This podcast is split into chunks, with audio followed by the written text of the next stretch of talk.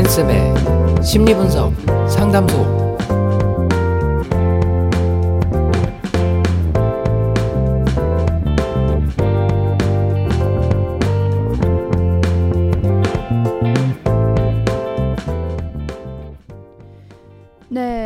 일상 속에서 겪는 갈등을 성향으로 풀어보는 앤쌤의 심리분석 상담소 그 세 번째 시간이 벌써 찾아왔습니다. 안녕하세요. 네, 안녕하세요, 지아나님. 네, 반갑습니다. 반갑습니다. 어, 벌써 우리 세 번째 시간이에요. 네. 네, 우리가 여러 성향들을 하나하나 풀어가 보고 있는데 네. 오늘은 또 어떤 성향으로 만날지 궁금하네요. 그에 앞서서 네. 오늘 이번 주 심리학 소식을 또 준비해 오셨어요. 네, 네. 아, 뭐 이렇게 방송 전에 매주 심리학 뉴스를 찾아보다 보니까 어, 네. 재밌는 것들이 있더라고요. 그래서 오늘 소개해 드릴 소식은 뭐냐면 어, 이틀 전에 KBS에서도 뉴스에서도 어, 방송을 했던 내용인데 프랑스 국립과학연구소에서 실험을 했대요. 음, 어, 우리나라로 치면 카이스트나 포항공대에 해당하는 네. 그랑제콜 폴리테크닉이라는 학교에서 남녀 간의 수학 문제 풀이의 능력 차이를 실험하는 아, 음. 연구 결과를 발표를 했습니다. 네네. 그래서 동등한 수학 실력을 보였던 그런 공대 남녀 대학생들이 어 이제 교수가 수, 그 시험을 낼 때 남녀의 수학적 능력 차이가 드러나는 문제입니다라고 이야기를 한 후에 시험을 주면 여자가 평균 한 10점 정도가 더 떨어졌다 그래요. 그러니까 오. 원래는 똑같은 점수를 보이던 친구들인데 네. 이거는 남자 여자가 좀 능력 차이가 있어라는 말 한마디로 한마디만으로 여자들의 그 시험 점수가 떨어졌다는 거죠. 네. 오. 그래서 여학생들이 이제 시험을 어, 치고 나서 어, 네. 이야기를 하는 게 부정적 감정을 느꼈고 그다음에 평소처럼 어, 수학 문제를 어, 풀이를 할 수가 없었다 해서 음. 어떤 선입견이 작용했을 때 어, 혹은 자신감이 결여됐을 때 어떤 현상, 현상이 나타날 수 있는지를 보여준 거기도 하고 또 지난 시간에 저희가 그 남녀 간의 뇌구조 차이는 없다라고 말씀을 드렸죠. 그래서 네. 남자가 뭐 딱히 뭐 멀티태스킹을 여자보다 못하고 이런 게 아니다라는 게 밝혀졌다고 말씀을 드렸는데 어, 평소에 우리가 갖고 있는 어떤 성향이나 아니면 뭐 남녀 성 역할에 대한 편견이 저희의 능력에도 작용을 할 수 있다는 그런 실험 결과여서 어, 재밌게 봤었습니다. 어, 저는 또 이거 보니까 어제 막 봤던 TV 프로그램이 생각이 나요. 네. 아, 네. 어제 그 제가 자주 보는 TV 프로그램 중에 영재 발굴단인가? 예. 네, SBS에서 하는 건데 이제 영재인 아이들을 예. 예. 데려다가 어떻게 크는지에 대한 얘기도 하고 또 잘못된 교육을 하고 있는 부모님에 대해서 네네. 이제 심리 분석하시는 의사 선생님이 상담을 해줘요. 어, 그런 것도 챙겨 보세요. 네, 재밌어요. 어. 근데 거기에서 이제 네. 정말 잘 키우는 부모님들도 계시지만 네. 사실 아이가 뛰어난 재능을 보이다 보니까 욕심을 부리셔서 네. 아이하고 이제 트러블이 막 나는 부모님들도 많이 계시 거든요. 그렇죠. 그 중에 이제 나왔던 한 아이가 동생은 가야금 천재예요. 네. 워낙 사람들한테 항상 칭찬을 받는. 음. 근데 이 언니도 같이 가야금을 하는데 이 언니는 동생만큼 칭찬을 못 듣고 음. 엄마도 너는 재능이 없으니까 가야금을 그만둬라 네. 라고 말을 하는 상황에서 네네. 이제 그 의사 선생님을 만나면서 상담을 한 거죠. 어. 그랬더니 아이는 이렇게 얘기를 의사 선생님한테 속내를 털어놓는데 네. 자기가 엄마한테 가장 고마웠던 순간이 네. 가야금 선생님이 나를 가야금을 그만 가르치라고 음. 엄마한테 얘기를 했는데 엄마가 음. 그래도 계속 가야금을 배우게 해줬던 나를 음. 포기하지 않아줬던 게 너무 고마웠다라고 음. 얘기를 해요. 음. 그래서 이제 막 그런 서로의 마음을 알면서 이제 막 이렇게 약간 울고 서로 어떻게 해야. 할지 이런 얘기를 하거든요. 네네. 그리고 이제 어제가 송년 특집으로 오랜만에 3개월 정도 만에 음. 다시 찾아간 거였어요. 아, 근데 아이 실력이 네. 정말 눈에 띄게 정말 사람들이 놀랄 정도로 180도 네. 너무 성장을 한 거예요. 네네. 그 당시에는 가야금을 가르치던 선생님도 이 음. 아이는 듣는 능력과 이런 몽 재능 자체가 사실 부족하다. 그래서 음. 그만두는 게 맞다라고 네. 단언하셨던 선생님이 오. 도대체 이 프로그램에서 뭘 했길래 이 아이의 실력이 이렇게 어. 늘었느냐라고 네네. 궁금증을 표하세요. 음. 그리고 아이가 정말 막 전국 중고등학생 대회에서 대상을 막 휩쓸고 지금 성 너무 실력이 확 성장을 해서 네네. 그게 이제 항상 엄마가 너는 못한다. 주변에서도 동생만 음. 칭찬을 하고 동생이 음. 잘하네. 이 언니는 동생보다 소질이 없네. 네. 이렇게 얘기를 하니까 이 아이가 스스로의 틀에 갇히고 자신감이 없었는데 네네. 음, 그때 프로그램에서 그 가야금에 정말 유명하신 명장분한테 찾아가서 둘이 연주를 하거든요. 언니랑 동생이. 어. 근데 이렇게 듣고 뭐 여- 끝없는 연습이다 이런 얘기를 해주면서 마지막에 툭 한마디 던지세요. 네. 근데 언니 가야금 소리가 조금 더 난 것 같네. 어. 그 명장분이 그 한마디를 하셨더니 어. 그 아이는 이제 그게 마음속에 콱 와닿은 거죠. 네. 전 지금 이걸 보면서 어. 이게 뭐 차이가 드러나는 문제입니다. 넌 할 수 없을 거야. 이렇게 얘기를 하니까 아이가 네. 그렇게 실력을 스스로 주눅들어서 못하던 게 그 말 한마디로 네. 성적을 확 보이는 걸 보면서 네. 아, 정말 이게 자신감 그리고 네. 한계를 주어주지 않는 게 중요하구나라는 생각을 어제 운동하면서 TV 네. 보면서 정말 아, 그러셨구나. 예, 열심히 느꼈습니다. 아니, 아, 육아도 안 하시면서 그런 프로그램을 이렇게 챙겨보세요. 그거 아, 보면서 좋네요. 아 이렇게 네. 키워야 되는구나 세상 아. 깨달아요. 맞아요. 사람은 어떤 모습을 갖고 있을지, 어떤 면을 갖고 있을지 겉으로 봐서는 정말 모르거든요. 아이들은 더더욱 심한 것 음. 같아요. 보통 한 15세 이후가 돼야지 이제 자신의 성향을 드러내기 시작하고 또 자기 재능을 이제 좀 개발하려고 능동적으로 노력을 하기 시작하는 경우가 많거든요. 그 이전까지는 단순한 관찰만으로 아이의 성향을 완벽하게 파악을 한다, 뭐 재능을 완벽하게 파악한다 이런 게 쉽지 않은 것 같아요. 지난번에 저희 끝날 때도 제 성향 예측해 보셨지만 성인도 그러니까요. 쉽지 않잖아요. 그러니까요. 맞아요. 네. 그래서 있는 그대로 그냥 인정해주고 아 네가 음. 그런 면도 있구나, 아 네가 이런 걸 좋아하는구나 하고 격려해주고 네. 좀 가능성을 열어두고 아. 뭐 아이를 키우든 아니면 우리 주변 사람들을 대하든 하는 게 굉장히 중요한 거죠. 네, 네. 그러니까 이 사람을 틀에 가두어 놓고 섣부르게 재단하는 게 정말 위험한 일인 것 같아요. 네, 그렇습니다. 자, 그럼 광고 듣고 와서 우리는 오늘의 성향 파악 시작해 볼게요. 대한민국 방과 후 학교 지식라디오 대표 김용민입니다. 사상과 철학, 주체성과 정의감마저 잃게 만드는 세상. 이 세상에서 인간답게 사는 길을 찾고자 이 학교를 열었습니다. 시민의 재교육, 지식라디오가 담당하겠습니다. 광고로서 응원해 주십시오. 기대 이상의 효과로 보답하겠습니다. 지식라디오 광고 문의는 지식라디오 공식 이메일 영문 g e e s i k 라디오 골뱅이 gmail.com 지식 라디오 골뱅이 gmail.com으로 하실 수 있습니다. 네, 이번 주 이게 말이 돼요? 코너 시작해 볼게요. 네, 네, 일단 먼저 사연 접수 어디다 하는지 말씀해 주실까요? 네 지난번에도 소개해 드렸던 것처럼 저희 페북 페이지가 오픈이 돼 있습니다. 네. 그래서 엔쌤의 심리 분석 상담소 어, 페북 주소는 facebook.com/slash tellmewhy123 예, 뒤에 음. 123는 숫자고요. 네. 아니면 카톡으로 보내 주셔도 됩니다. 카톡 아이디 가치 크리에이션 G A C H I C R E A T I O N. 네. 네. 그리고 방송 중에 어, 저희한테 이 게시판에다가 댓글로 남겨주셔도 괜찮고요. 네, 많은 사연 상담 부탁드리도록 하겠습니다. 네. 자, 그럼 우리 첫 번째 오늘의 에피소드부터 상황극으로 만나볼까요?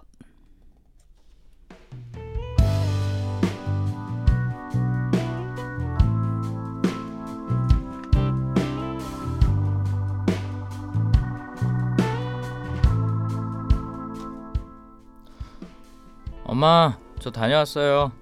뭐 하다가 이제 들어오니?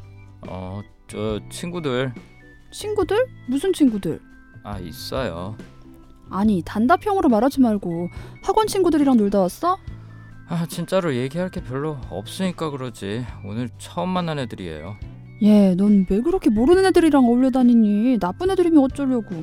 아 엄마는 평생 속고만 살았어요. 왜 그렇게 사람들을 경계해요? 아유, 그게 다 엄마는 사람을 오래 사귀어봐야 아니까 그래서 걱정하는 거야. 아 엄마 맨날 같은 애들이랑 똑같은 거 하면서 노는 게 뭐가 재밌어요. 엄마는 차라리 내가 친구도 없고 왕따 당하면 좋겠어요. 어머 얘, 네가 그렇게 가볍게 친구들을 만나니까 그 애들을 진짜 친구라고 할 수가 없는 거야. 함께 오래 알고 지내고 서로 속속들이 알아야 그래야 진짜 친구지. 아니 나도 그런 친구는 있죠. 그냥 이런저런 애들 알아가는 게 더 재밌는 거지. 아휴, 어릴 때부터 그렇게 골목대장 노릇하면서 동네 애들 다 끌고 다니더니 누굴 닮아서 그러는지. 너희 아빠 정치인도 아니면서 이 모임 저 모임 나가서 놀다 오기 바쁘고 맨날 자기 술값 계산한다고 한 달에 몇 백씩 깨지고 그렇다고 실속을 챙기는 것도 아니고 예 제발 너는 좀 나중에 그러지 마라 엄마 난 엄마처럼 맨날 옆집 아줌마들이랑만 노는 게 더 답답해 보여. 아이고 대학이나 붙고 그런 소리 하세요. 얼른 씻고 공부하고 잠이나 자.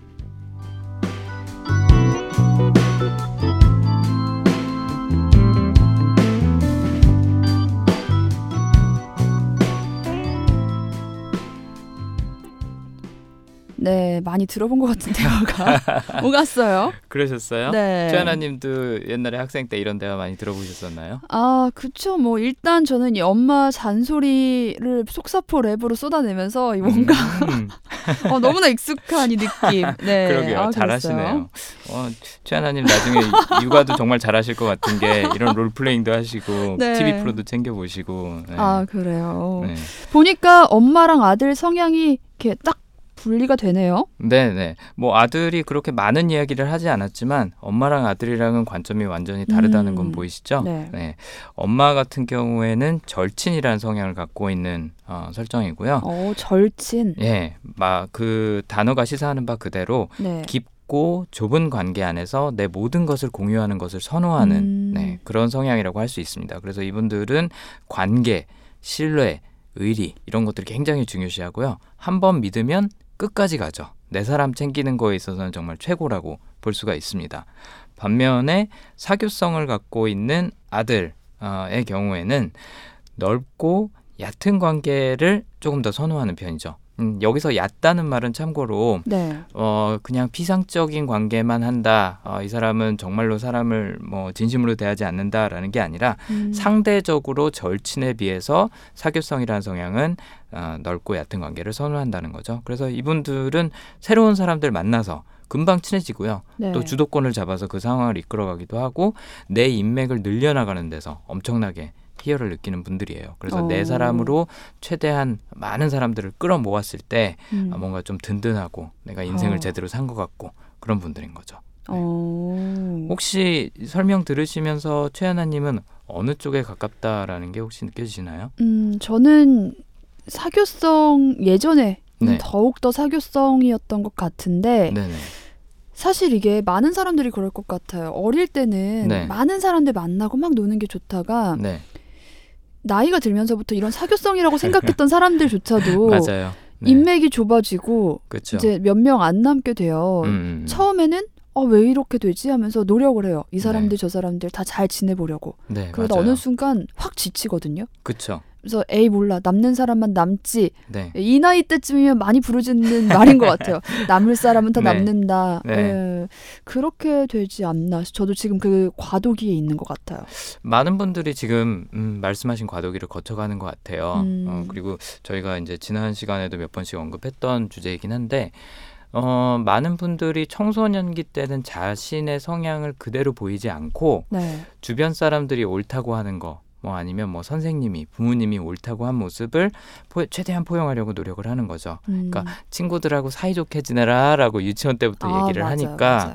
이제 그게 머리에 깊이 박혀 있는 거예요. 근데 음. 이제 우리가 흔히 하는 표현으로 머리가 컸다 그러죠. 네. 머리가 크고 나서는 이제 억지로 뭔가를 하는 게 힘든 거예요. 음. 그러다 보니까 내 성향이 이제 튀어나오는 거죠. 그래서 많은 분들이 억지로 사람들하고 잘 지내고 많은 친구들을 사귀고 하려고 노력을 하다가 나중에는 절친으로 이제 많이들 음. 빠지시고 그다음에 사교성을 갖고 있는 분들은 그 시기 그 시기를 지나도 여전히 많은 사람들 새로운 사람들을 만나는 걸 즐거워한다는 거죠. 어 네. 그래요. 그때부터 본성이 나온다고 보셔도 괜찮을 음, 것 그럼 같아요. 전 사실은 이 절친 엄마의 성향이 내면에 숨어 있던 건가요? 그럴 가능성이 높은 거죠. 음. 그러니까 그 MBTI에서 분류하는 성향 체계에서도 그 제일 먼저 나오는 게 I랑 E인데 외향적이냐 내향적이냐 그거거든요.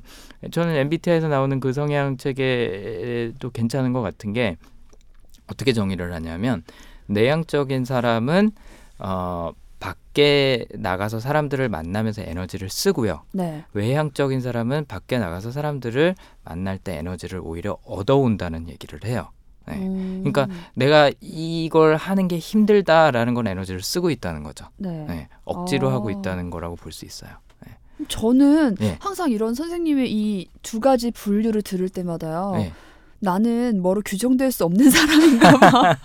왜냐면요. 네. 저는 나가는 걸 좋아하고 사람들 만나는 걸 좋아해요. 네. 하지만 사람들을 만나고 에너지를 얻진 않아요. 에너지를 음. 써요. 음, 음, 음. 쓰고 오는데 그 에너지를 쓰는 게 이렇게 힘들거나 피곤하다기보다 즐겁 거든요. 네. 그래서 나가는데 네. 그렇다고 막 나가고 오면 에너지가 충전돼서 으쌰 으쌰가 아니고 음. 집에 오면 녹초가 돼요. 네, 네. 이건 뭘까요? 이제 그 MBTI에서 얘기하는 외향성하고 내향성의 정의로 봤을 때는 네. 에너지를 얻어오지 못했다면은 그거는 내향성이에요. 근데 음. 강점에서 얘기하는 성향으로 봤을 때 절친이냐 아니냐는 내가 그거를 즐겨하고 또 그걸 항상 기대하고 있고 그 순간에 내가 몰입하느냐 아니냐. 사실 강점 심리학에서는 몰입이라는 게 키워드거든요. 음. 그래서 친구들하고 밖에 나가서 어울리고 있고 또 새로운 사람들을 만나고 있을 때 내가 시간이 어떻게 가는지 모르겠다. 언제 집에 가지 걱정하는 게 아니라 어 시간이 벌써 이렇게 됐네라고 항상 하고 있다. 그러면은 그거는 사교성일 가능성이 높은 거고 어. 아 언제 집에 가지? 아 나 할 거 있는데 하고 계속 이런 생각들이 들고 몰입하지 못한다면 절친일 가능성이 높은 거죠. 어. 이건 또 다른 그 분류법이네요. 네. 그리고 네. 또 하나는 저희가 지금 이해를 돕기 위해서 죄송합니다. 이해를 돕기 위해서 한 성향과 다른 성향을 비교를 하고 있는데 두 네. 가지를 사실 성향이라는 게 이분법적으로 나눠지는 건 아니거든요. 그렇기 때문에 내가 한 가지의 성향만으로 어, 정의되는 사람이다라고는 볼 수는 없는 거죠. 음. 만약에 내가 새로운 사람을 만나는 게 힘든 힘듦에도 불구하고 사람들을 자주 만나고 있다. 근데 네. 그게 어떤 때는 되게 좋다. 이런 생각이 들면 음. 나의 다른 어떤 성향이 그거를 동기를 제공하고 있을 가능성이 큰 거죠. 어. 네. 근데 또 이 절친과 사교성에 관련된 생각을 해보면 예. 그 아까 말씀드린 대로 나이가 들면서 음. 이제 남는 사람만 남겨야겠다는 생각이 들잖아요. 네네. 그래서 막상 주변을 돌아보면 과연 몇 명이나 남을까에 대한 생각을 해보게 되죠. 음. 생각보다 어, 냉정하게 봤을 때 그렇게 정말 우리는 평생 갈 만한 끈끈한 친구다라고 망설임 네. 없이 음. 이렇게 꼽을 사람들이 생각보다 많지 않더라고요. 그쵸. 네, 네. 그래서 이런 그 과도기에 있는 사람들의 경우에는 그러다 음. 보면은 너무 네. 쓸쓸해지고 네. 슬퍼져요. 그리고 네. 막 드라마를 보면 막 응답하라 1998막 예. 어렸을 때부터 20년을 함께 자란 네, 네. 어, 그런 친구들이 막 있는 그런 드라마, 또 네. 영화 이야기들을 보면 네. 부럽고 네. 아 저렇게 사는 게 진짜 네. 저런 친구들만 있어도 성공한 인생이 아닐까 이런 생각까지 하면서 외로워지고 슬퍼지고 그렇다고요. 그러시군요. 네. 예, 뭐 저희 나이대에 있는 분들이 많이 그런 과도기 어떻게 보면은 그게 단순히 음. 친구들의 문제가 아니라 가치관에 에, 혼란이 오기도 하고 또 과도기인 것도 같아요. 그러니까 네. 어, 절친을 갖고 있는 사람들하고 사교성을 갖고 있는 사람들하고는 아예 에, 친구라는 개념 자체가 다르거든요. 그러니까 음. 사교성 갖고 있는 사람들은 그냥 내가 알고 지내는 사람은 친구라고 할 수 있어요. 혹은 나랑 어떤 행위를 같이 하는 사람은 근데 절친은 나랑 모든 걸 공유를 해야 되는 거죠. 음. 그래서 절친을 갖고 있는 성향이 강한 사람들 입장에서는 네. 나이가 들어가면서 정말로 진실된 친구는 없구나라는 게 유난히 더 강하게 다가올 거예요. 어. 그래서 지금 최하나님이 이- 그렇게 말씀하시는 거는 제가 생각하기에는 절친이 굉장히 강하신 게 아닌가 어. 그런 생각이 들어요. 여기 이제 그 엄마 캐릭터도 네. 어, 굉장히 어, 단언을 하잖아요. 예, 세상에 정말 진실된 친구 많지 않다. 네. 그런 친구를 사겨라라고 얘기를 하는 게 물론 세월의 영향도 있겠지만 어, 우리 주변에 있는 어머님 친구들이나 아주머니들 보, 보면 어 그냥 새로운 사람 항상 만나고 모임 나가서 자기 소개하는 거 좋아하고 뭐 리드하고 하는 거 음. 좋아하시는 분들 계시거든요. 음. 그건 정말 성향에서 큰 차이가 나는 것 같아요. 맞아요, 맞아요. 이렇게 네. 운동하다 보면 옆에서 또말 걸고, 네, 아, 네, 인사하고. 그, 그게 좋은 판단법 중에 하나예요. 엘리베이터나 아니면 공공 장소에서 모르는 사람을 만났을 때 네. 말을 거는 편이세요? 최하나님? 어, 저 정말 이게 네. 변했나 봐요. 어. 예전에는 많이 말을 걸고 막 인사하고 낯가림이 없다고 생각했는데 네. 요즘 제가 많이 하는 말이 나이 들면서 낯가림이 생기는 것 같아라는 음, 얘기를 했었거든요. 그러셨구나. 네. 그러면 거의 절친이라고 봐야 될것 아. 같은데요. 나이 들면서 네. 사교성 있는 사람은요. 더 강해지거나 아니면 그대로 유지가 돼요. 음. 엘리베이터에서 모르는 사람한테 말을 거는 사람들은 사교성이 있을 가능성이 커요. 저 같은 경우에도 절친이 굉장히 강한 편인데 어. 사교성은 상대로 낮은 편이에요. 근데 저는 다른 성향 때문에 사람들한테 말을 걸어요. 에너지를 쓰면서 아까 이제 어 저는 이거 한마디로 정의가 안 될 것 같은데요라고 말씀을 하셨잖아요. 네. 저도 비슷한 케이스라고 볼 수가 있어요. 어. 저는 연결성이라는 그런 성향이 또 하나가 있어요. 네. 절친이라는 성향도 있지만 그렇기 때문에 세상 사람들하고 나하고의 경계가 별로 없다는 그런 생각을 해요. 어. 그리고 또 뭐 누구 뭐 A라는 사람과 B라는 사람을 내가 어떻게 보면 가운데서 이어주는 걸 좋아하기도 하고 네. 그래서 그런 호기심 그다음에 어, 사람들과의 그런 보이지 않는 유대감 이런 것 때문에 사람들한테 말을 걸거든요. 근데 어. 저는 원래는 오히려 중학교 때 뭐 이런 때는 길도 못 물어봤었어요 사람들한테. 쑥스러워갖고. 음. 어. 아 그러니까 이게 에너지를 쓰면서까지 하- 그렇게 사람들에게 말을 걸게 해주는 또 다른 더 강한 무언가가 있는 그렇죠. 거군요. 동력이. 그렇죠. 그러니까 오. 사람이 한 가지 면만 갖고 있는 게 아니라 굉장히 다면적인 존재이기 때문에 그 다른 성향들하고 어, 지금 얘기하는 한 가지 성향하고는 상호작용을 한다는 거죠. 어떤 음. 때는 이게 더 크기도 하고 또 어떤 때는 저게 더 크기도 하고. 그러면은 절친 성향의 사람과 사교성 성향의 사람이 만약에 네. 친구가 돼요. 네네. 그러면 절친은 이 친구는 진짜 나를 친구로 생각하나라고 서운함을 느낄 것 같고요. 그렇죠. 사교성 친구는 얘는 왜 이렇게 나를 귀찮게 하나 그렇죠. 하게 될 것 같은데요. 맞아요. 사교성을 갖고 있는 친구 입장에서는 어, 나한테 그렇게 가까이 다가올 필요가 없는 거예요. 친구가 음. 되기 위해서. 친구의 정의가 그냥 알고 지내는 사이 정도까지만이기 어. 때문에. 근데 절친은 내 인생을 공유해야지 친구라고 생각을 하거든요. 음. 그래서 절친이 어, 절친의 성향이 강한 사람이 그렇지 않은 사람에게 느끼는 가장 큰 어, 서운함 중에 하나가 네. 왜 나한테 얘기를 안 해주지? 어. 왜 나랑 공유를 안 해주지? 음. 이런 것들이에요. 네. 음, 말씀하신 게 에, 정말로 그대로 이 시나리오에서도 드러났는데 네. 어 그렇기 때문에 절친 성향인 사람을 대할 때 주의해야 될 것들이 몇 가지 있는데 그 중에 하나가 일대일로 교류하는 시간을 꼭 만들어야 돼요. 절친을 갖고 있는 사람은. 음. 그러니까 여러 사람이 같이 모이는 모임에서 어 만난 거는 사실 만난 걸로 안 치는 거죠. 아, 절친 있는 사람은. 네네. 네. 그래서 일대일로 교류할 수 있는 시간이 꼭 필요하고요. 어, 나의 사적인 부분을 공유해주고 또 음. 친밀함을 표현해주고 또 음. 챙겨주고 어, 그런 것들이 꼭 필요하고요. 또 반대로 피해야 되는 거는 내 사적인 영역을 충분히 오픈하지 않은 상태에서 상대방에게 성급하게 다가갔을 때 네. 약간 좀 거부감을 느끼는 거죠. 왜 이렇게 빨리 다가와? 왜 이렇게 어, 깊숙이 들어와? 난 널 친구로 받아들일 마음의 어, 준비가 되지 않았는데. 그쵸, 어. 그쵸.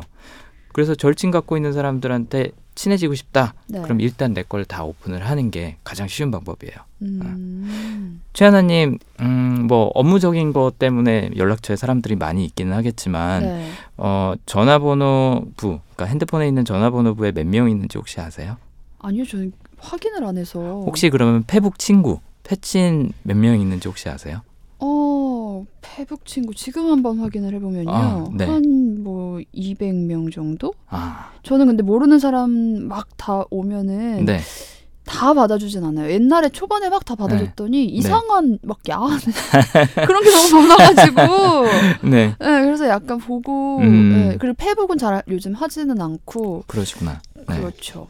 어, 사교성 갖고 있는 분들은요, 어, 페북 친구가 천 단위를 넘어가는 경우가 굉장히 흔해요. 어, 네. 전화번호부도 마찬가지로 뭐 천백 명 이렇게 갖고 있는 경우도 있고 절친이 강하신 분들은 뭐 전화번호부나 패친 이런 거는 뭐 몇백 명 수준으로 끝나고 심지어는 몇십 명인 분들도 계시고요. 네. 정말로 내가 내 친구다라고 얘기하는 사람들이 손에 꼽는 경우가 많아요. 음. 그에 반면에 사교성 갖고 있는 분들은 내가 아는 사람은 어 얘네 친구야라고 소개를 하는 거죠.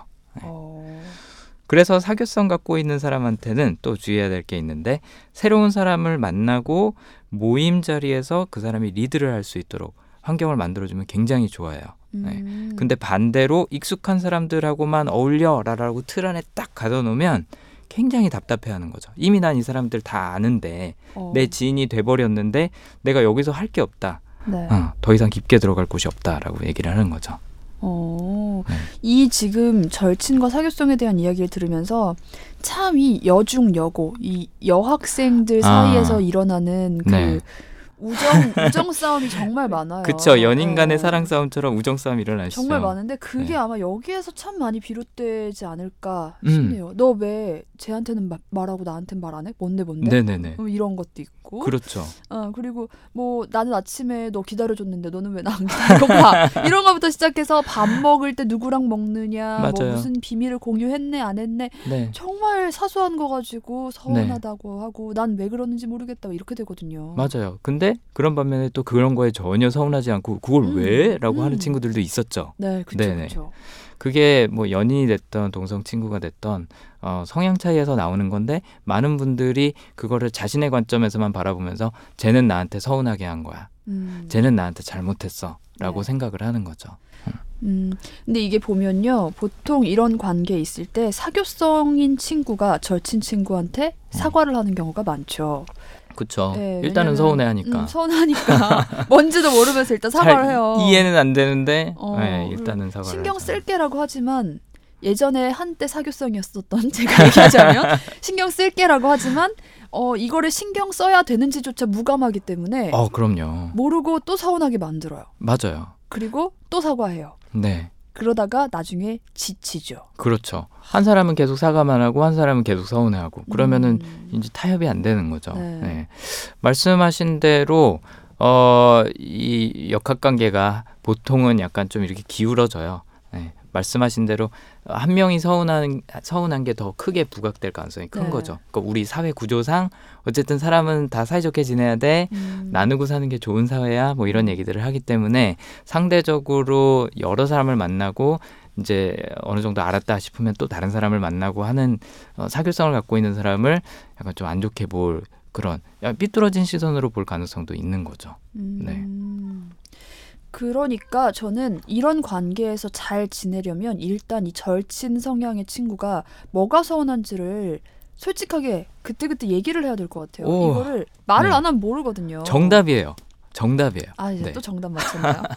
아니 진짜 나날이 발전하고 계시네요, 정말. 예. 네. 어, 내가 서운한 거 혹은 뭐 그냥 서운하지 않더라도 내가 음. 느끼는 바를 상대방한테 전달을 해주는 게 지금 말씀하신 이유 때문에 정확하게 네. 중요한 거죠. 상대방은 나하고 똑같은 관점으로 바라보고 있지 않고 똑같은 기준으로 생각하고 있지 않은 거예요. 이게 서운할 거리냐에 어, 어, 대해서 맞아, 맞아. 동의가 안 되는 거죠. 네. 이거는 단순히 절친이나 사교성뿐만 아니라 지난 시간에 했던 모든 어, 성향 차이도 똑같이 적용이 됩니다. 그리고 사교성 친구도 이걸 해줘야죠. 이게 서운할 거리야라고 적반하장을 할 게 아니고 음. 아 그래 너는 이게 서운하겠구나 앞으로 신경 쓸게라고 하고 정말 신경을 써줘야 해요. 네. 근데 나는 나는 괜찮은데 음. 너는 왜 그거 가지고 그래? 라고 그렇죠. 되게 소심하고 쪼잔한 사람 보듯이 해버리면 이 그렇죠. 관계는 잘 될 수가 없죠. 지금 말씀하신 사례에서는 사, 사교성을 갖고 있는 사람이 음. 자기의 입장에서만 또 본 거니까 음. 그렇죠 서로 자기의 입장에서 맞다 틀리다를 논의를 하면요 그 대화는 끝나지가 않습니다 어, 네.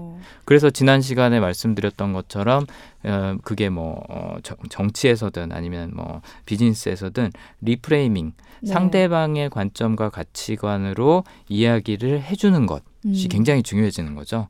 여기 케이스도 여기 케이스에서도 엄마 입장에서는 사춘기 아들한테 무조건 새로운 친구들이 나쁘다고만 얘기를 할 게 아니라 차라리 사람 보는 안목을 키워주는 게 중요할 거예요. 네. 왜냐하면 아들은 항상 새로운 사람을 만나고 싶어 할 거거든요. 음. 네, 그걸 막을 수는 없는 거죠. 성향이기 때문에. 네. 그다음에 반대로 아들 입장에서도 어머니가 아버지가 맨날 밖에 돌아다니고 새로운 사람만 만나고 집에 있는 정말 챙겨야 될 사람은 안 챙긴다는 거에 서운하고 계시다는 걸 알면 음. 절친이 있다는 걸 알면 어머니하고 최대한 소소한 일상까지 공유하려고 노력을 해주면 어머니가 굉장히 어, 위로를 얻지 않을까 이제 그런 어. 생각을 해본 거죠. 그게 이제 상대방의 관점과 가치관에서 바라보는 리프레이밍이 된 거라고 볼 수가 있겠습니다.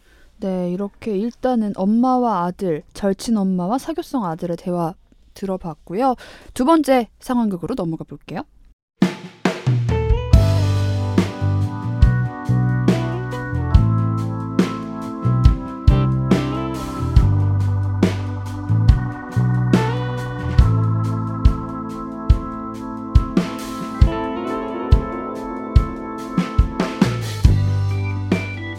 제대리 잠깐 좀 봅시다. 아, 예, 상무님. 지금 입사한 지 얼마나 됐지요? 아, 예, 이제 거의 3년 됐습니다. 이제 영업 업무에 적응할 만큼 했을 텐데 조금 더 부지런히 움직여야 하지 않겠어요? 아, 죄송합니다. 제가 개선할 수 있는 부분 말씀해 주시면 더 열심히 하겠습니다. 그래요. 내가 보기에는 최 대리가 매일 만나는 잠재 고객 수가 너무 적은 것 같아요. 클라이언트 방문도 더 자주 할 수 있는데 잘 안 가고 아, 예, 말씀하신 부분이 맞고 제가 동료들에 비해서 낯가림이 조금 있긴 합니다만 어, 그래도 고객과의 유대 관계나 신뢰는 강한 편이고 또 판매 목표도 초과 달성하고 있어서 그렇게 딱히 문제라고 생각하지는 못했던 것 같습니다. 죄송합니다. 음, 그동안 최 대리 성과가 좋았다는 건 알고 있어요. 하지만 영업하는 사람이 좀 더 활달해야죠. 다른 직원들은 늦은 밤까지 술자리 끌려다니면서 영업하는 거 보세요. 더 많이 만나고 다니면 지금보다 더 많은 성과가 있지 않겠어요? 나도 최 대리 나이 때 한 달에 한 번씩 구두굽 갈아가면서 영업 다녔지만 항상 즐거운 마음으로 다녔어요. 혹시라도 여자라고 몸살이는 걸 허용해 줄 거라고 생각하고 있다면 그런 기대는 마세요. 이런저런 사람 만난다 생각하고 재밌게 한번 해봐요. 네, 주의하고 좀 더 노력해 보겠습니다.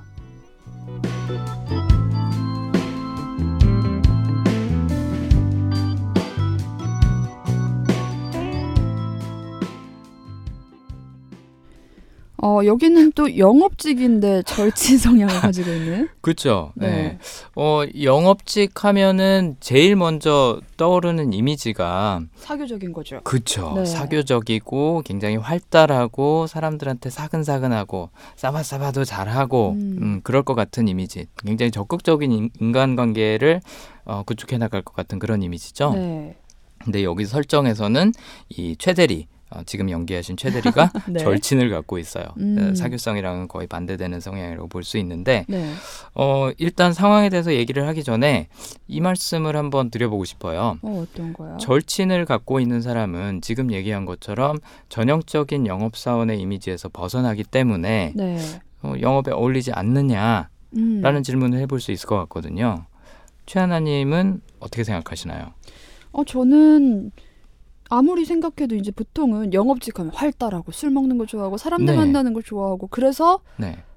오, 저 정말 절친인가 봐요. 저는 그래서 영업직을 못 하겠다라는 생각을 예전부터 갖고 있었거든요. 아 혹시 학생 때부터 갖고 네, 그러니까 계셨나요? 그런 게 안 맞더라고요. 막 음. 사람들한테 막, 막 이렇게 네. 막 예, 뭔가 아쉬운 소리를 하는 느낌이어서 네네. 그게 너무 민망해서 못 하겠다는 생각을 했었어요. 네.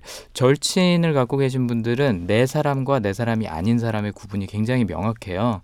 그래서 내 친한 사람들하고는 모든 걸 공유하고 굉장히 많은 얘기를 하고 뭐 수다스럽고 그럴 수도 있지만 네. 낯선 사람을 만났을 때는 그게 자연스럽게 되지는 않는 편이죠. 음, 어우 몰랐던 저의 성향을 새삼 발견하고 갑니다. 그러시구나.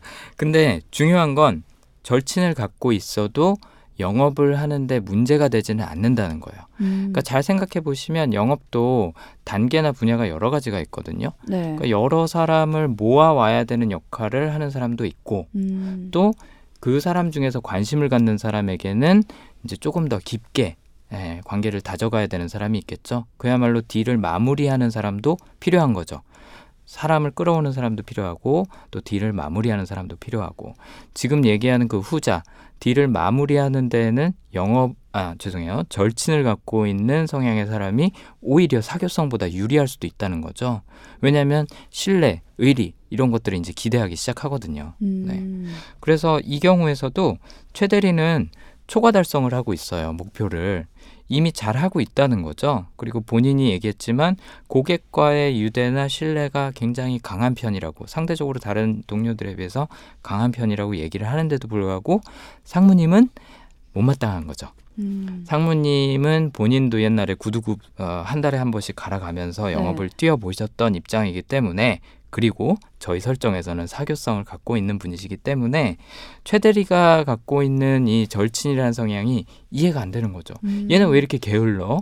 얘는 왜 음. 이렇게 열심히 뛰어다니지 않아? 네. 라고 생각을 하는 거예요. 이런 거 보면 우리 사회가 참 뭐 과정보다 결과, 성과를 중요하는 게 아니라 네. 어떻게 일을 하냐 그 음. 과정을 너무 유심히 항상 살펴보고 음. 일을 다 했든 안 했든 그게 중요한 게 아니라 오래 앉아 있고 아, 막 밖에 나가서 그렇죠. 뛰고 이런 걸 네. 항상 살펴보고 그렇게 안 하면 일 열심히 안 한다고 생각하는 맞아요. 에, 그런 게 있는 것 같아요. 그게 본인들의 가치관이 반영이 된 거죠. 네. 그리고 본인의 가치관을 사람들한테 어, 강요하기 시작하면 이제 음. 그걸 흔히 말하는 꼰대질이라고 하는 게 되는 거죠. 그러니까요. 자수성가하신 분들이 갖고 있는 공통적인 현상 중에 하나가 뭐냐면 본인이 굉장히 힘들게 성공을 하셨잖아요. 네. 그리고 성공을 크게 해보셨기 때문에 이게 성공의 공식이다라고 어. 생각을 하시는 경우가 많아요. 그래서 그거를 다른 사람한테 너도 성공하려면 이렇게 해야 돼. 음. 그래서 왜 요즘 그런 기업가들이 굉장히 연예인처럼 각광을 네네. 받잖아요. 네. 어, 기업가들 중에 열정페이 언급했다가 굉장히 예, 곤란한 처지에 놓였던 분들이 많으시죠. 음. 예, 뭐 책에서 언급하시고 그랬던 분들 네. 계신데 내가 이렇게 했으니까 너네도 이렇게 해야 된다라고 음. 하는 순간 그거는 강요가 되는 거죠. 그쵸. 폭력이 될 수도 있는 거고요. 그리고 그때 사회 상황과 네. 지금이 정말 많이 다른데 그렇죠. 그거는 그분이 지금 와서 다시 그렇게 옛날처럼 똑같이 했다고 해서 네. 그만큼의 성공을 거둘지는 사실 확실하지 않은 거란 그럼요. 말이에요. 환경도 바뀐 거고. 그리고 음. 무엇보다도 중요한 거는 내가 그 사람하고 똑같지 않다는 거죠. 그렇죠. 네. 그 사람은 그런 방식으로 성공했을지 몰라도 음. 내가 성공하는 방식은 다르다라는 걸 서로 인정을 할 수 있어야 되는데 네. 여기 상무님 같은 경우에는 영업은 이래야 된다라는 생각이 확고하게 박혀 있는 거죠. 음. 최 대리가 성과를 보여주고 있음에도 불구하고 이게 왜 잘 되는지에 대해서 이해를 못 하고 있는 거예요. 네. 더 잘할 수 있다고 보는 거죠. 저도 지금 읽으면서 문득 든 생각인데 네, 왜 우리가 보통 영업하시는 분들 이렇게 뭐 보험이나 네, 뭐또 카드 음. 이런 분들 만나면은 정말 잘해주시잖아요 처음에는. 어 그렇죠. 근데 저도 사실 보험 같은 건 직접 경험해 본 건 아직 아니라서 네. 들은 얘기지만 네네. 처음엔 정말 정말 잘해주다가 네. 막상 이제 뒤로 갈수록 관리가 안 되는 거예요. 음, 그러니까 사람은 너무 많고, 그렇죠. 네, 이제 깊게가 안 되고 그냥 음. 얕게 내 고객처럼 정말 뭐 가족처럼 생각하겠습니다라고 하지만 그 가족이 너무 많은 거지. 맞아요. 다 챙길 맞아요, 수가 맞아요. 없는 거지. 네. 근데 오히려 이런 최대리 같은 성향이라면 네. 오히려 막 많은 사람을 만나지 않아도 우리 가족이라는 생각으로 더 깊게 챙기니까 사실상 그 가입한 분들의 만족도는 더 높지 않을까. 그래서 네. 이 좋은 성과를 달성하고 있는 게 아닐까 싶더라고요. 네, 맞습니다. 어, 그래서 사교성을 갖고 있는 영업사원이 무조건 뭐 그러면은 안 좋은 거냐? 그건 또 음. 아닌 거고 초반에 많은 사람을 끌어오는 데 적합한 역할과 그 관계를 내실하게 아, 그 관계의 내실을 다지는 역할을 하는 사람이 따로 있다는 거죠. 음. 아마 이 방송 들으시는 분들도 최소 뭐 자동차 보험 정도는 가입해 보신 경험이 있다고 하면 네. 느껴보셨을 거예요. 그 영업 사원들의 태도가 지금 말씀하신 것처럼 다 다르거든요. 근데 처음에는 뭐 별로 그렇게 챙겨주는 것 같지도 않고 뭐 사람이 뭐 이렇게 살갑게 대하지도 않고 한데 알면 알수록 아 이 사람 진심이구나 음. 진국이구나 라고 느껴지는 분들이 있는 거죠. 그분들은 양으로 승부하는 게 아니라 어떻게 보면 질로 승부한다고 볼 수 있는 거죠. 어. 여기서 이제 최대리가 그런 경우라고 볼 수. 있습니다. 그렇기 때문에 상무님 입장에서도 최대리가 갖고 있는 이 다른 방식으로 접근하는 영업을 존중을 할 수 있다면 훨씬 더 큰 성과를 낼수 음. 있는 거죠. 방금 말씀드린 것처럼 영업에도 단계나 아니면 분야가 다르기 때문에 예를 들어 서 사교성을 갖고 있는 영업사원을 단짝으로 이렇게 페어링해서 네. 붙여주면 훨씬 더 큰 효과가 날 수 있는 거죠. 어, 그러니까 서로 잘할 수 있는 분야가 다르니까 어, 한 사람이 했을 때보다 훨씬 더 많은 결과를 낼 수도 있을 거고요. 또 최대리 입장에서는 상무님이 사교성을 갖고 있다는 걸 알고 있다고 하면 차라리 나는 절친이니까 그냥 나 하게 내버려 둬요라고만 얘기를 하는 게 아니라 어, 소극적으로 비춰지지 않도록 어, 기존 고객들을 통해서 자기 나름대로 어, 기존 고객들을 통해서 새로운 자, 잠재 고객을 접촉하고 그 기록이나 성과를 내가 이만큼 했어요. 내가 이만큼 많이 만났어요라고 증명을 해주면 음. 상무님도 조금 안심을 할 수 있겠죠. 네. 제가 기존 고객을 통해서 새로운 잠재 고객을 찾는다라는 걸 말씀드린 이유가 뭐냐면 절친을 갖고 있는 사람들은요 새로운 일을 하, 하거나 아니면 새로운 사람을 만날 때도 자기가 직접 어, 아예 그냥 맨땅에 헤딩하기보다는 자기 인맥을 통해서 하는 경우가 많아요. 그러니까 어. 내가 잘 알고 있는 사람의 소개를 받아서 새로운 사람을 만나는 거죠. 음. 사교성을 갖고 있는 분들은 그냥 자기가 먼저 어, 다가가서 만나는데 절친은 내 사람을 활용을 해서 접근을 하는 경우가 많다는 거죠. 어. 네. 그래서 이 사람 방식대로 그러니까 절친을 갖고 있는 사람의 영업 방식은 그런 게 될 수 있다. 저는 이제 우리 이 심리 분석 상담소를 하면서 네. 저도 생각보다 굉장히 틀에 네. 갇혀 있었구나. 근데 어. 그 틀을 정말 깨야 되는구나라는 생각을 새삼 예, 매번 하게 됩니다. 그래서 오늘은 우리 이렇게 이게 말이 돼요? 시간. 네, 절친 성향과 사교성 성향에 대해 이야기를 나눠봤고요. 음악 듣고 다음 코너로 넘어가 볼게요. 네. 이번 음악 이은하의 봄비 이 곡이 왜 선곡이 된 거라고요? 어, 영화 내부자들 많은 분들이 보셨어요. 이제 어, 거의 네네. 600만에 어, 임박했던데 그 이병헌 씨가 연기했던 안상구가 나오는 캐릭터가 음. 영화에서 불렀던 노래예요. 어, 어. 굉장히 흥이 많은 캐릭터로 나오는데 네네. 네. 근데 그 안상구가 바로 절친을 갖고 있습니다. 네. 아 그래서 공- 그러네요. 네, 궁금하신 분들은 저희 영화의 심리학 팟캐스트 가서 한번 들어보시는 것도 좋을 것 같습니다. 네, 노래 듣고 올게요. 봄비. 봄비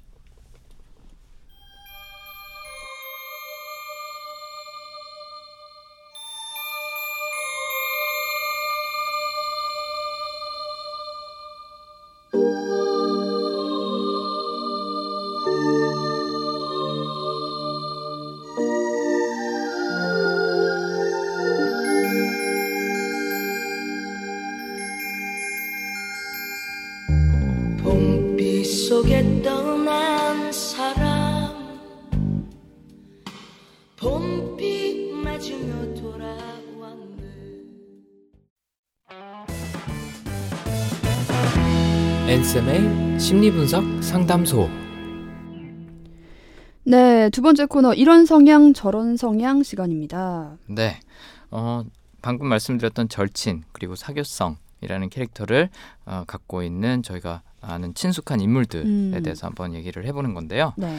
어, 이번 주에 어, 테마로 꼽은 절친 어, 성향을 갖고 있는 연예인 중에 어. 서태지 씨 네. 네, 한번 이야기를 해볼까요? 어, 서태지 씨. 네. 네. 아 이제 뭐가 좀 감이 어, 오시는 것 그러게요. 같나요? 네네. 네네.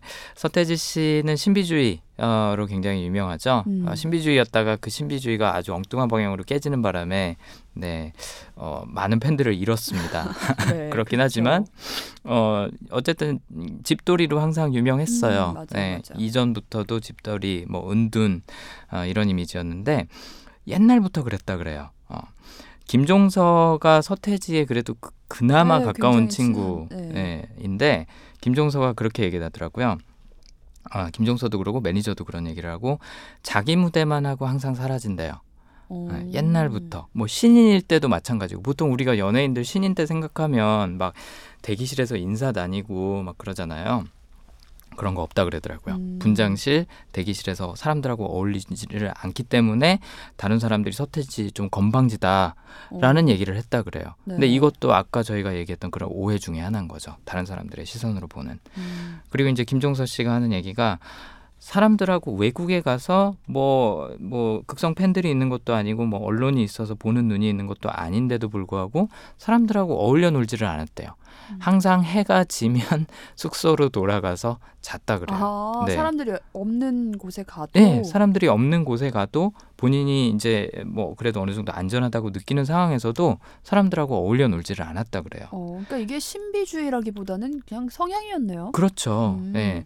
이 서태지 씨의 개인적인 성향이었던 건데 그걸 이제 다른 사람들의 잣대로 바라보면서 건방지다. 어. 뭐 아니면 쟤는 신비주의 전략을 어, 쓰는 거다. 뭐 이런 네. 식으로 이제 해석을 한 거죠. 네. 근데 절친을 갖고 있는 부분을 어디서 가장 많이 느낄 수 있냐면 그 팬들과 소통하는 걸 굉장히 좋아하잖아요. 서태지 어, 씨가. 맞아요, 맞아요. 네. 그리고 오랫동안 아, 마도 가장 열정적이고 오랫동안 유지된 음. 그런 팬덤 중에 하나일 텐데 어, 팬들을 자신의 집에까지 초대하고. 네, 공식적으로 초대하는 건 물론이고 뭐 집 앞에서 팬이 얼썽거린다 그러면 들어오라고 해서 음. 어, 같이 뭐 자리를 마련하고 그런 경우가 많다 그러더라고요. 그래서 끈끈한 유대감을 팬들하고 어, 유지하는 게 서대지 씨한테는 굉장히 큰 즐거움이고 본인 스스로도 팬들은 나에게 절대적인 존재, 존재다라고 얘기를 했어요. 그러면 절친을 갖고 있는 사람인데 주변 사람은 이라는 의문을 이제 또 가질 수가 있는데 네. 제가 예상해 본 바로는 서태지 씨의 절친은 가장 먼저는 가족에게 적용이 되고 그 다음에 팬, 그 다음에 그외 사람들이 아닌가. 어. 그러니까 심지어 제일 가까웠다고 얘기할 수 있는 같이 활동을 했던 양현석 씨나 이준호 씨하고도 연락을 거의 안 하면서 지내는 사이라 그러잖아요. 어, 그런 걸 보면 내가 중요하는 중요하게 생각하는 몇 사람만 딱 내 삶을 음. 완전히 공유를 하고 또 네. 팬들하고는 나의 일정 부분을 항상 공유를 하고 그 외의 사람들은 안중에도 없다고 볼 수도 있는 거죠. 네.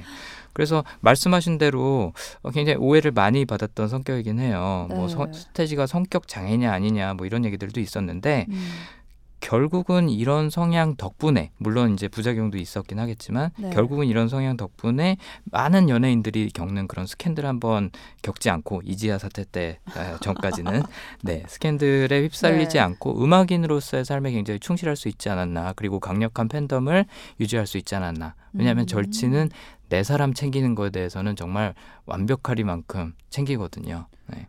팬이 이제 서태지한테는 내 사람이었던 거죠. 그 이런 절친 성향이 어렸을 때는 네. 어 쟤는 왜 자기 노는 사람들하고만 놀아 하는 생각이 네. 들다가도 네. 이제는 저게 진짜 진국일 수도 있겠다라는 네. 생각이 드는 것 같아요. 네, 저희 아, 아까 네. 첫 번째 시나리오에서의 엄마로 이제 슬슬 진행, 아, 진행 예, 중이신 거죠? 네. 부럽습니다. 그러니까 집 일찍 일찍 다니고 친한 친구들 만들란 말이야. 네. 알겠어? 그렇죠. 네. 그게 네. 이제 가치관이 이제 굳어지는 거죠. 음. 원래 내 가치관으로. 네. 자 그러면은 사교성은 어떤 분들이 있을까요? 어, 아마 딱 들으시면 알 것 같은데 홍석천 씨, 그다음에 아, 앙드레 김 선생님 이제 아, 앙드레 김 예, 고인이? 되셨지만 네. 네.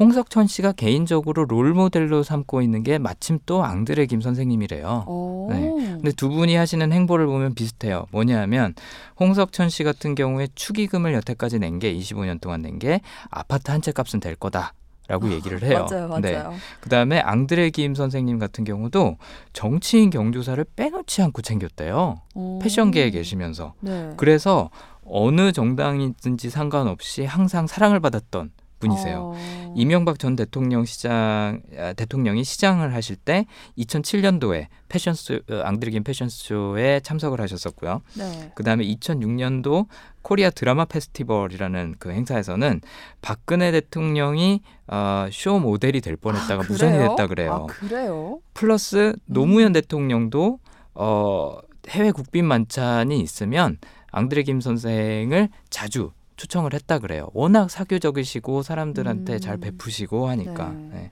유니세프 대사로도 활동을 하셨고 음. 또 한국에 와 있는 그런 주한 외국 대사들하고 같이 공연 관람을 이제 앙드레 김 선생님이 가시면 표를 직접 예매를 하셨다 그래요. 오. 네, 그만큼 사람들한테 이렇게 어, 친근하게 대하고 잘 챙기고 하는 것들을 했다는 거죠. 어. 근데 절친을 갖고 있는 사람도 자기 사람은 잘 챙기거든요. 네. 근데 사교성은 그 범위가 엄청나게 넓다는 거죠. 음. 일단 한번 인연을 맺었다. 그럼 그 사람은 내 사람인 거예요. 어. 그래서 홍석천 씨도 요즘 잘하는 것 중에 하나가 인스타그램 가보면 다 연예인들하고의 인증샷이거든요. 네네 맞아요. 그러니까 얘 얘 내 친구야, 얘 내 지인이야. 음. 라는 거를 어떻게 보면 과시하는 걸 좀 좋아하세요. 즐겨하세요. 네. 음. 본인이 직접 그렇게 얘기하시더라고요. 친분 과시하는 걸 스스로 즐긴다.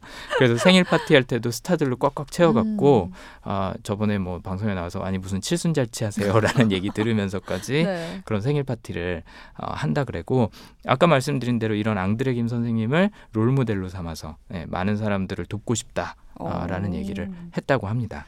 저는 또 이 사교성 하니까 박경림 씨도 생각이 나는데. 아 연예계 대표 마당발. 예, 제가 학창 시절에 이런 대- 사교성이 막 뛰어난 그런 분들을 보면서 네. 사실 저는 부러움과 동경이 있었거든요. 그러니까 뭐 음, 연예인을 떠나서 저렇게 많은 사람들과 이렇게 친구다, 우린 친해라고 스스럼 없이 할 수 있는 게 네. 굉장히 신기하고 부러웠던 게, 네, 그러니까 웬만큼 저도 사람을 만나잖아요. 그렇죠. 근데 뭐 알고는 지내지만 내가 저 사람하고 친해라고 물었을 때 네, 친하다라고 쉽게 답하기는 쉽지 않 겠다는 생각이 들더라고요. 네, 네, 그렇죠. 어, 왜냐면 뭐 저 사람이 나를 어떻게 생각하는지 모르는 거고 또 우리가 아직 친구라고 하기 그 정도로 친한 것 같진 않은데라는 느낌. 그렇죠. 네. 나에 대해서 뭔가를 알고 있어야 그리고 나도 그 사람에 대해서 뭔가 알고 있어야 우리가 친구 아니야? 음, 그때 우리 정말로 안다고 얘기할 수 있지 않아? 네. 라고 생각을 한다면 절친인 거예요. 아 그래요. 그러니까 빼도 박도 똑같은 못하네요. 빼도 박도 못하겠네요. 그러니까 한 번만 만나도 홍석천 씨는 어, 이제 최하나님하고 만난 인증샷을 이렇게 찍으면서 음. 우리 혜연이 너무 이쁘죠? 라는 메시지를 쓰면서 인스타그램에 올릴 거라는 거죠. 어,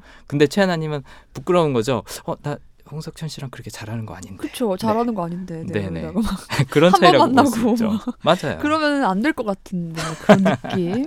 네. 아 근데 정말 이게 아 성향이 나오는군요. 네. 저는 빼도 박도 못하는 절친이라는 얘기 전하며 자 오늘 우리 이렇게 이런 성향 저런 성향까지 만나봤어요. 네. 아 네.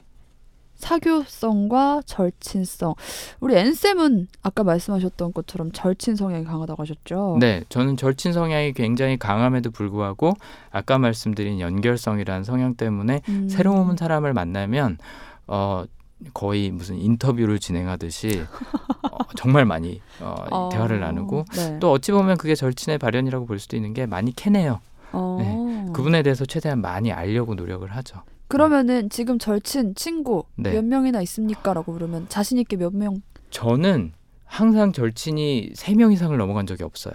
어 그럼 바뀌어요? 이 세 명이었다 한 명 빠지면 한 명 들어오고 그래요? 왜냐하면 네. 저는 이제 여러 장소로 옮겨 다니면서 살았으니까 그럴 수밖에 아, 없었죠. 그쵸 그쵸. 그래서 저는 이사 다니는 게 너무 힘들었어요.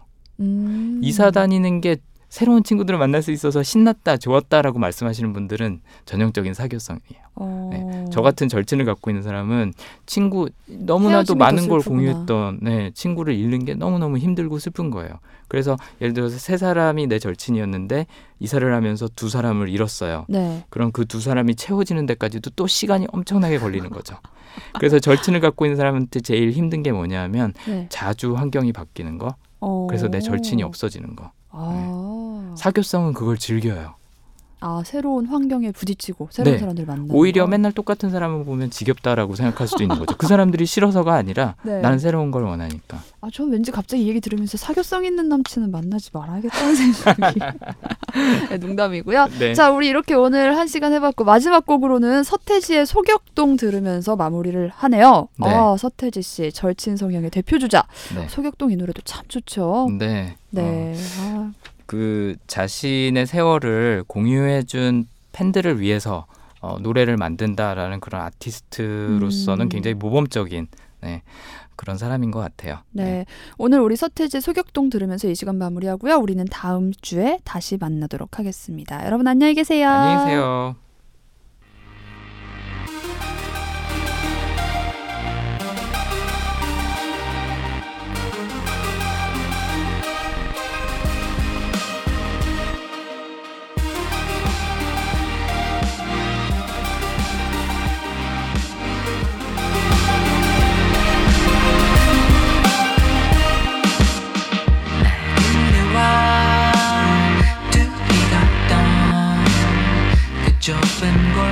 get